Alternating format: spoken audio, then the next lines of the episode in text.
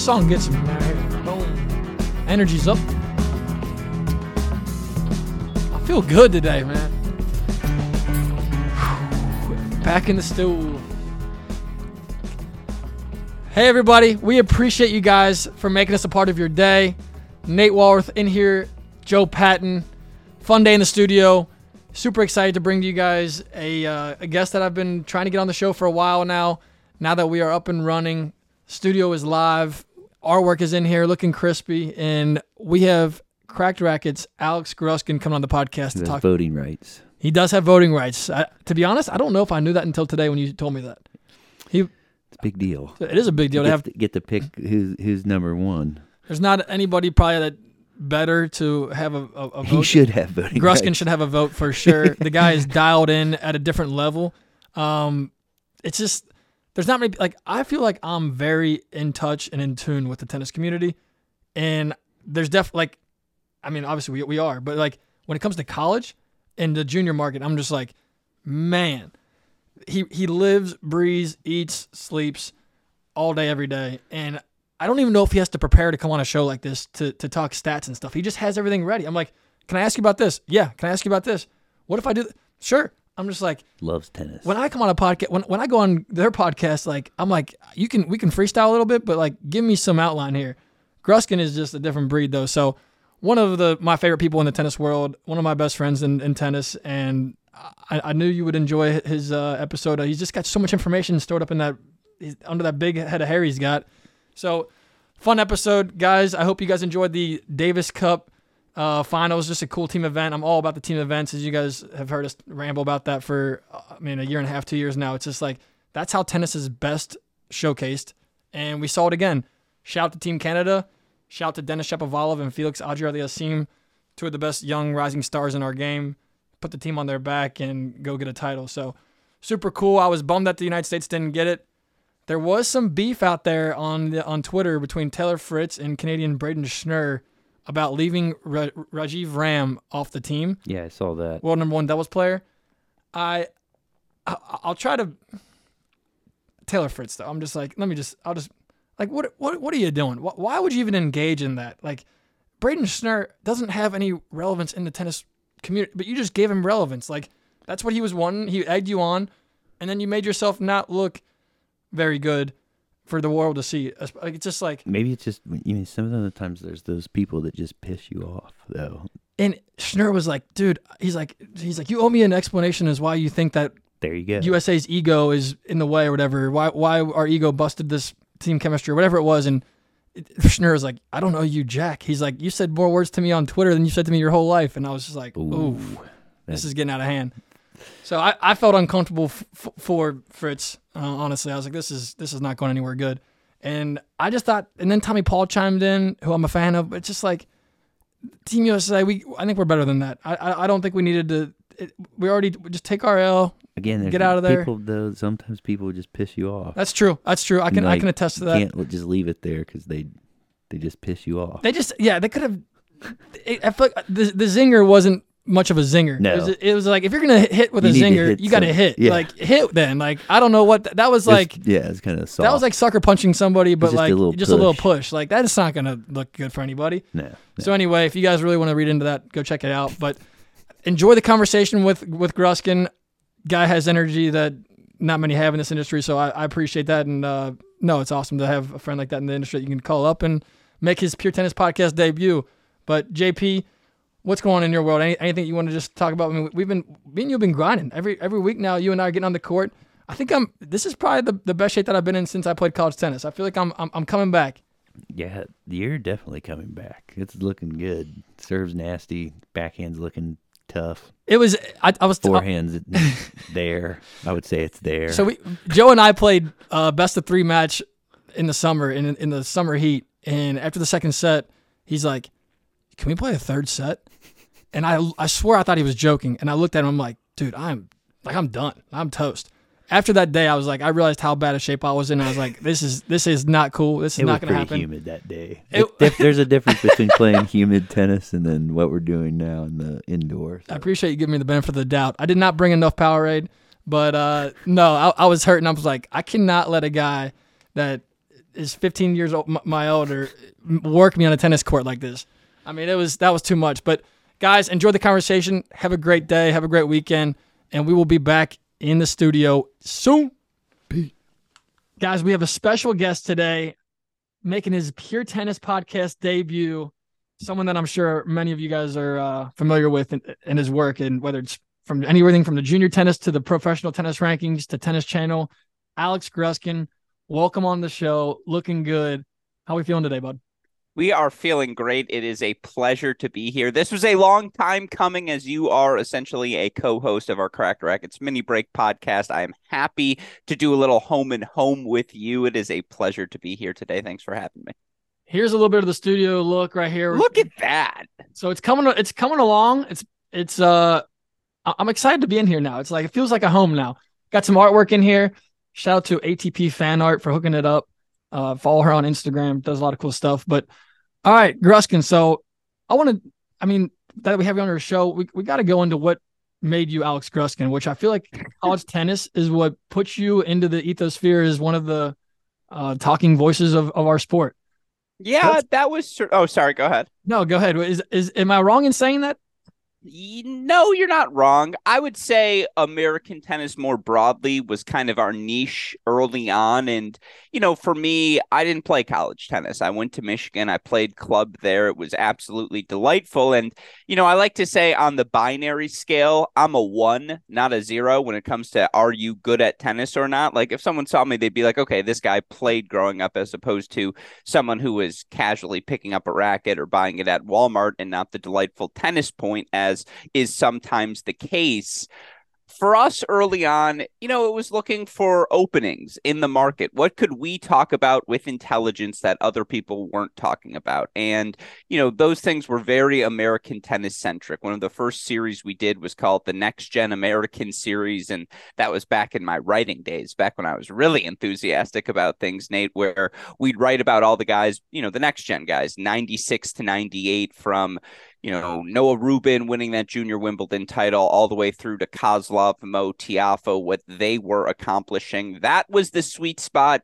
as was college tennis, because I knew people were like me that they were scouring the internet for any sort of information they could find on the college tennis world, whether it be Colette Lewis, Bobby Knight. I know early on, Virginia men's tennis used to post like seven minute highlights of every match they played. I think I have every match video memorized from like 2008 to 2017. I can tell you everything that happened in Virginia men's tennis you know, you were just looking for any sort of free feeds you could find, and college tennis were some of them. So those are really our two things early on. Shout out to UVA for doing that because there's not enough yeah. programs highlighting and giving the spotlight to their unbelievable tennis programs.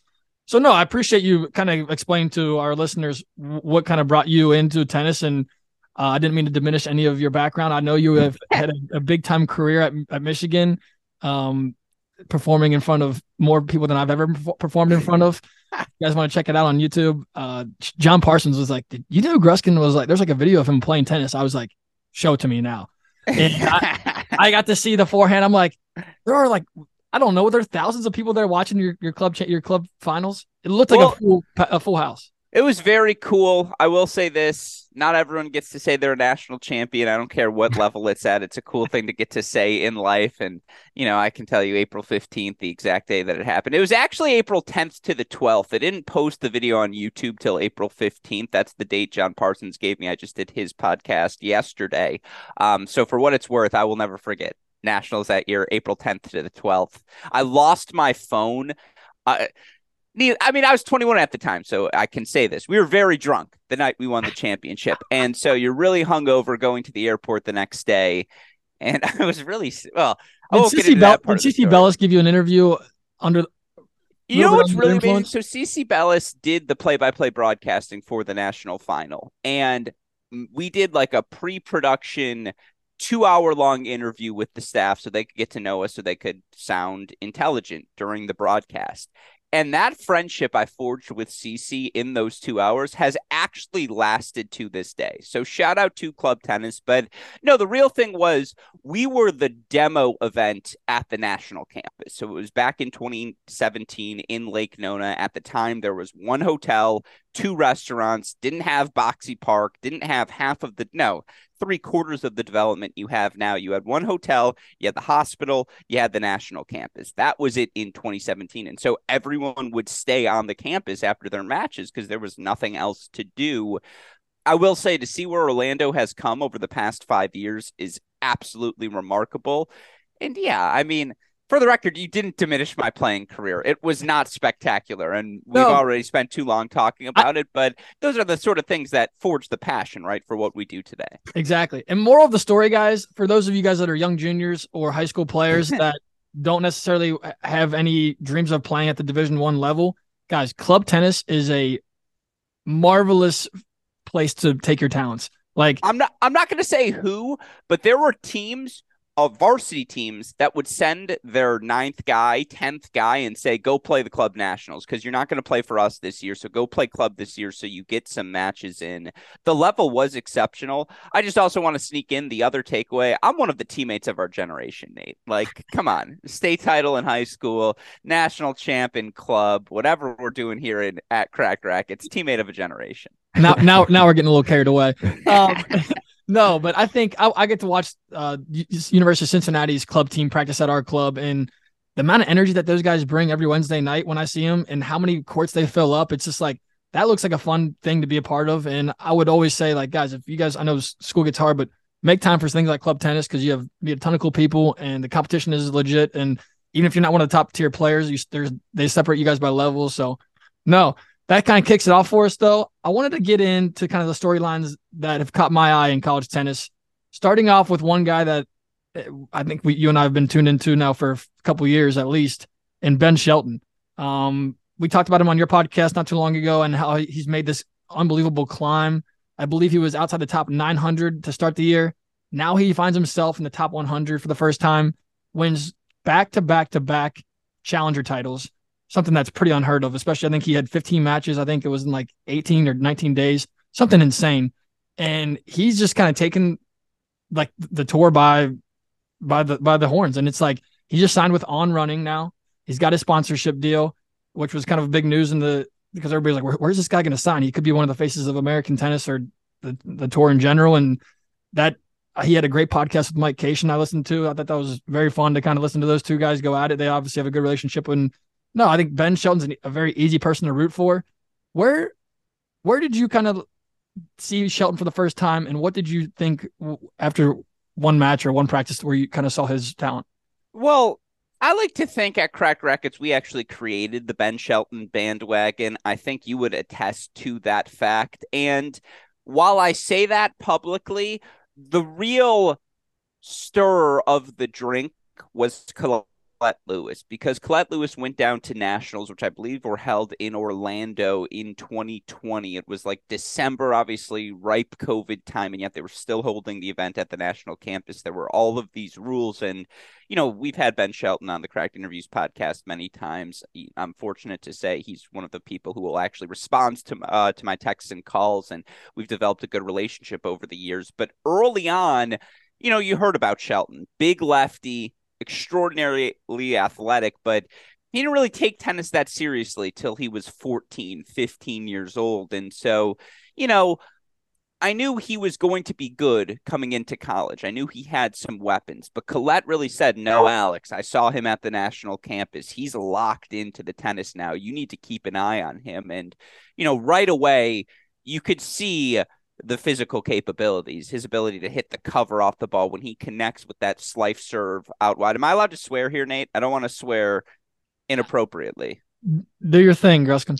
Okay, I appreciate that. So, because it's just it's for a quote. I was talking to a player who faced Shelton during uh, his college tennis career and said, Look, I was like, what's it like dealing with that serve? And he goes, Alex, when he lands the serve out wide on the ad side, you're just fucked because he's either going to hit an ace on that serve or he has a first forehand or first volley and you have no idea where he's going with it and you're just fucked. Yeah, and like, agree. Yeah, a hundred percent. You can see that manifest itself. Go watch the Casper Ruud match at Cincinnati. Doesn't matter what level it is. When Ben makes that serve, he's just in control, and he's always had that. But you know, even with that said, I've seen a lot of players who can hit the ball hard, and there has to be a level of control. There has to be a level of point construction, and obviously, there has to be a level of athleticism to just make it at the highest levels of the pro tour. And it was interesting. During NCAAs, I had a college coach come up to me and say, I think Ben's going to be a top 10 player in the world. I think everything you see about Denis Shapovalov, Ben can do that, but he's also six foot five. And when a coach said that to me at NCAAs in 2021, a year obviously he clinches the national championship for Florida, they win the men's title. That really got my attention. Mm-hmm. And when you start to think about it that way, you know, then the summer he goes on to win a futures title in Champaign, finals of Kalamazoo, a tight loss to Svajda, and obviously wins the All American in college as well you just started to see all the pieces come together. And when you match that with the component of, look, he didn't really get into tennis full time until he was 14, 15 years old. Wait for him to complete the Gladwell 10,000 hour theory and actually put in the time on court he needs to, the repetition he needs to master these things you know, it was very clear coming into 2022 that he was the guy in college tennis. He wins the NCAA singles title. And, you know, I would really say it was that 2021 NCAAs having that coach say to me, look, this is a six-five Shapovalov. Once you see that, you you kind of say to yourself, oh, like yep. how does that player not have success in the top 100? No, and I think that's well said. I hadn't drawn that comparison myself. Obviously, they have the lefty thing going for them. They're both uh, exquisite ball striking, and the explosion. It's yeah, just like is, yeah. the first step, the power they can generate. It's elite. You know, on the women's side, you've heard this in LG on our correct. Yonex uh, is happy with those guys. I can tell you that. Yeah, exactly. But we call it Serena Williams Power Tennis Country Club uh, for the women's game. I don't know what the equivalent is for the men who that country club would be named after, but Ben Shelton. Nando Gonzalez. the Gonzo Club. Gonzo. Uh, club. Yeah, he's a member of the Gonzo Club. No, so but Shelton, he's got he has more like what impressed me is he has more than that now. Like he yeah. put the work in with his body, and I think the in the last year and a half that I followed him, his body seems to have come a long way. And then obviously the confidence comes. I think when you go to a Masters 1000, you have two huge wins, one against a top two player this season, another against a like a Sonego who's been top 40 or whatever. Takes those guys and pretty like, I mean, he, he punished both of them. Like neither one of those guys seemed to be able to hurt him. And once I saw that, it was like, all right, this like Gruskin wasn't just blowing smoke. This guy really has the goods to to really make noise. And I'd said that at, at the time I was like top 20. I could definitely see. And then I've come around, I was like, what could stop what stops him though? Because he's got the front court game coming. He's got to be able, the, the slice is coming a, a long way. He can defend off the, the, the slice backhand now. His movement has just continued to improve. The serve has gotten more solid. The kick serve is just, I mean, ridiculous there's just too many weapons for him not to succeed. So, so I definitely want. Go ahead. Well, well, I was going to say two things off of that. One, you mentioned, you know, his past, the success that he has had. He is the youngest player ever to win three challengers consecutively uh, in three straight weeks. And I got to go to Champaign. I watched him play an incoming freshman for Illinois named Karlis Ozolins, who was a top 100 junior, six four, six five, big boy, hits the cover off the ball. And in watching Ben beat him in straight sets, the thing you see is Ben is just always one shot better than his opponent. And that's something where if you watch a lot of tennis, you know what I mean. Where it's just like it doesn't matter what Ozolins did. Ben always had an answer for it. He's one shot better. He's one step faster. And, you know, I talked about this with Ben when he came on our show. I say, Ben, when I watch you play, and the hold percentage he held about 87% of the time which would be a top 5 number amongst top 50 players. Obviously you have to adjust for competition.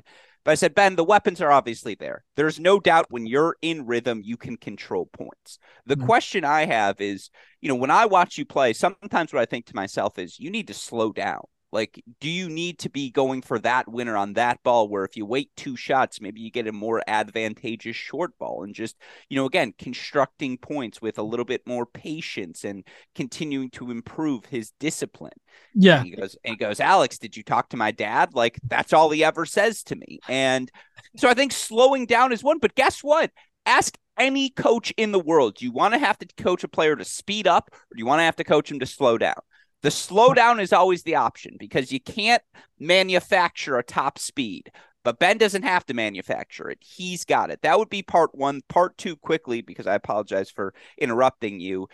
A lot of his success on the Pro Tour this year, and there was a lot of it, 8 0 in Challenger quarterfinals, which is ridiculous. He didn't have an ATP point this year until the first week of June, and now he's top 100. It's like he could very well be top 50 by the 2023 French Open um, just because he has no points to defend. But a lot of his success came on indoor hard courts. We've sure. never seen Ben Shelton play a professional clay court match. We've never seen Ben Shelton really play top 100. He's played five top 100 opponents in his career. Like, we need to see him tested.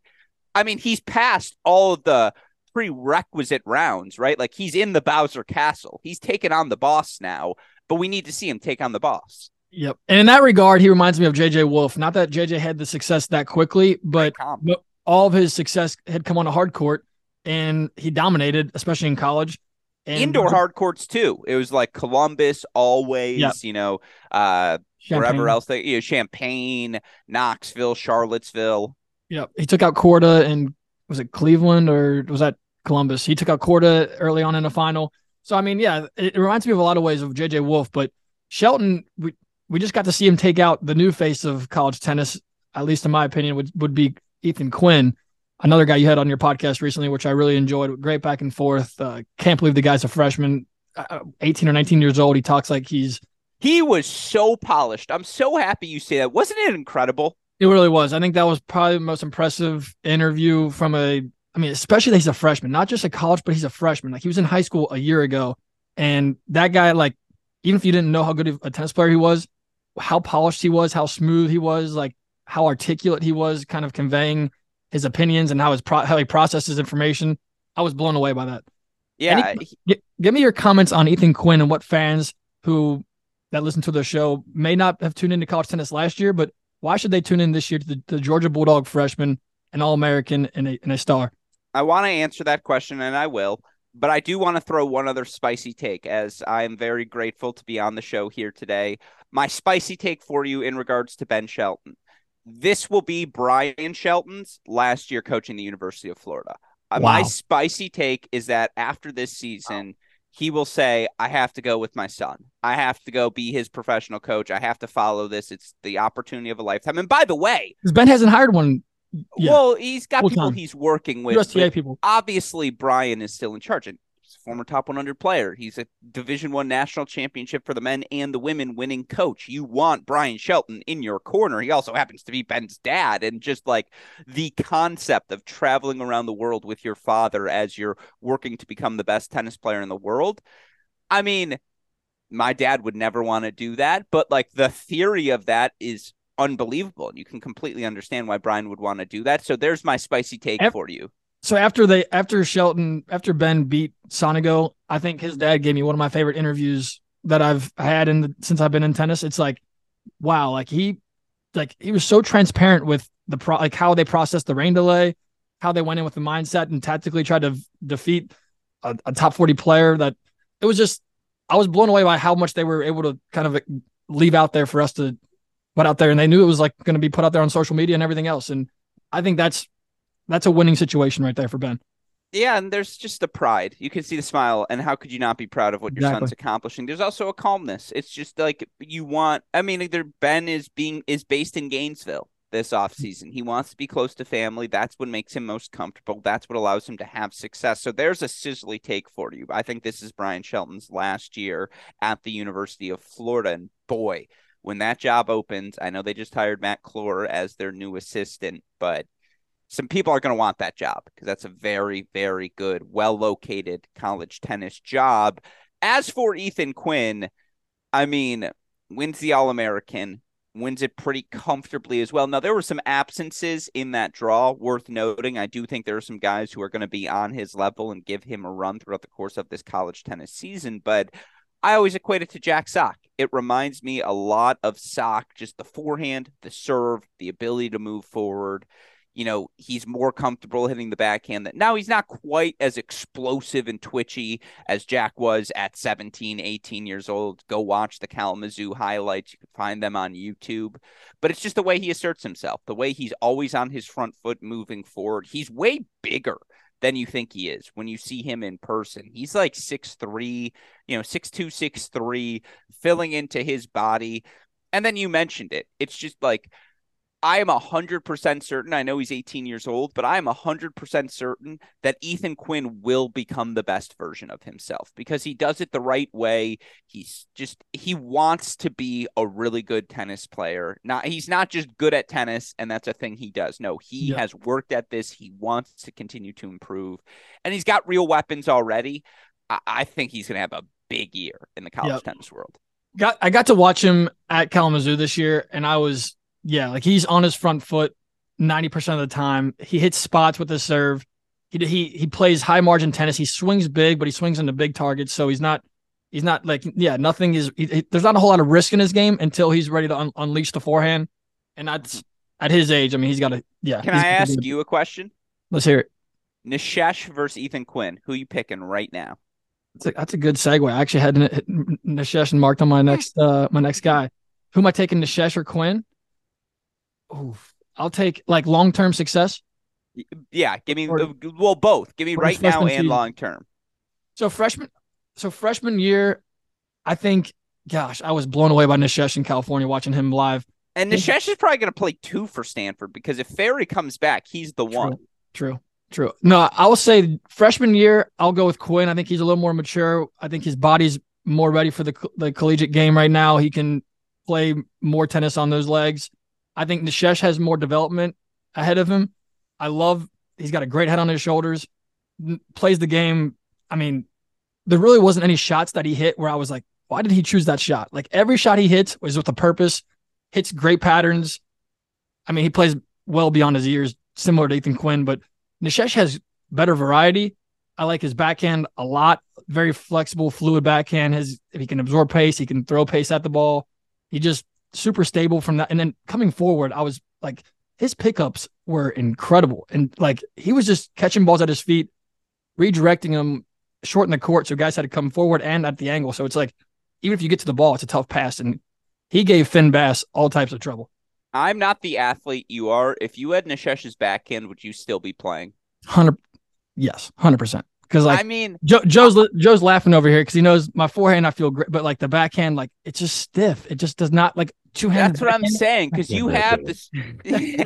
Because you have a, yeah, but you have a serve, you have a forehand, you have some weapons, Nate. You've got some size as well. If I give you that backhand, now I you're a freaking player. I, I feel I, my confidence would be through the roof if I had a backhand. That's what anything, I'm saying. I would give up the last month of my life to have his backhand for the rest of it because it's like, look, God willing, 87 2 versus 87 1. But like, I've got at least 50 years of tennis left in me. And if I get to have his backhand during those 50 years, the amount of joy it will bring me exactly. would be worth having one less month of, uh, of life because it's just like, yeah, but do you know how sick my backhand was these last 50 years?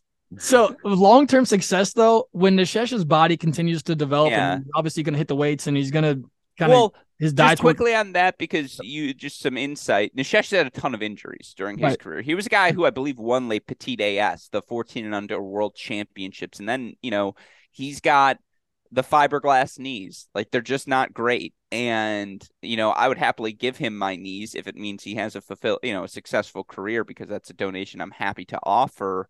But that is the question, and you said it perfectly, which is why I have nothing else to add. It's just I think Ethan is ready for mm-hmm. the physical grind. I can't say that I know Nishesh is going to be healthy for the next five months. Last guy I want to talk about in, in the college tennis ranks who impressed me a lot last year at NCAs. I believe his future may be up in the air a little bit. Gab Diallo, guy that dominated college tennis last year, still had some like some shot selection issues. The backhand wasn't struck as confidently as he probably would have liked in NCAs. But this past summer, boy, has he taken a jump forward. And whether it was winning his first challenger, being a part of this Davis Cup championship, and learning from two of the best young guys on the tour, Shapovalov and Felix, it just seems like, is he going to come back to college tennis? And I mean, at six foot seven or whatever he is, massive lefty, huge ball striker, can move, has a lot of the same things we've said about Ben. Does he come back to the Kentucky Wildcats? It's a great question. Um, look, when you do what Gab Diallo has done over the almost two hundred. of- What is he? Two hundred in the world now? Well, I think yeah, it's like 220 or something Yeah, like that. The yep. point is when you look for Gab Diallo, he is going to get into Australian. He's 229 in the live rankings right now. He's going to get into Australian Open qualifying on his own ranking. That's just really rare for a player with college eligibility left to do. And when you look for Gab Diallo, who was ridiculous down the home stretch of this 2022 season, went 23 and 10 overall. He, you know, wins the Granby Challenger, makes the finals in Fairfield, semifinals in Calgary. He also has no points to defend until the start of June. And it's just like, don't you almost have an obligation at that point to test yourself when, look, let's be honest. If you have five free months and you're getting into challengers and, you know, you've made multiple finals, semifinals, etc., there's a pathway to the top 100. And Hmm. that's ultimately what all of these players aspire to do. And whether it be Tennis Canada, maybe edging him along and saying, look, we've got the money for you, we've got the resources for you, but you have to go pro now because this is your chance, versus being a 21 year old kid and saying, well, wait, my friends are at Lexington, my family's in Lexington, you know, or my pejorative family is in Lexington, uh, Lexington. And like, if I come back, maybe we instead of making the finals which they did last year can win a national championship. It's a really tough decision for diallo to make. Yep. if you're head coach Cedric Kaufmann for kentucky you got to juxtapose knowing if you get gab back we can win a national championship versus saying hey look you're still a human and you have this massive pro opportunity in front of you. And who am i to take that away from you? It's a really tough position for everyone involved in this decision if What's you're your- asking me I'm, I'm asking Al Al Gruskin. Where, where's your money on this one? I just think he has to go because if he does, now you get to May, and instead of having to defend all of these points just to hold on to your 230 ranking, maybe now you're inside the top 200. Maybe if things break right, you're on the precipice of a top 100 breakthrough by the French Open. Certainly, you're getting into French Open qualifying with your ranking if you play, you know, January through April. Um, and January and February are great months. Indoor hard courts. Like for Gab Diallo, are you kidding me? Yeah. Six seven monster he- physically. yeah. We haven't talked about his tennis at all. He's ridiculous. Yeah, like she- the electric. athleticism, the fluidity, it's it's laughable. And the, the thing that we haven't mentioned either is like all four of these guys we just talked about, and that's what I wanted to bring you on to just trying to highlight because there's great players in college that are going to make a great living playing tennis, Mm-hmm. and all four of these guys we just talked about are awesome dudes. Like they're so easy to root for. All four of them I've had I've had conversations with all of them. It's just like how humble they are, how well spoken, and just like down to earth they are. It's just really cool to see these guys at a young age find success and look like they're all to have a, a fun time making money on ATP tour.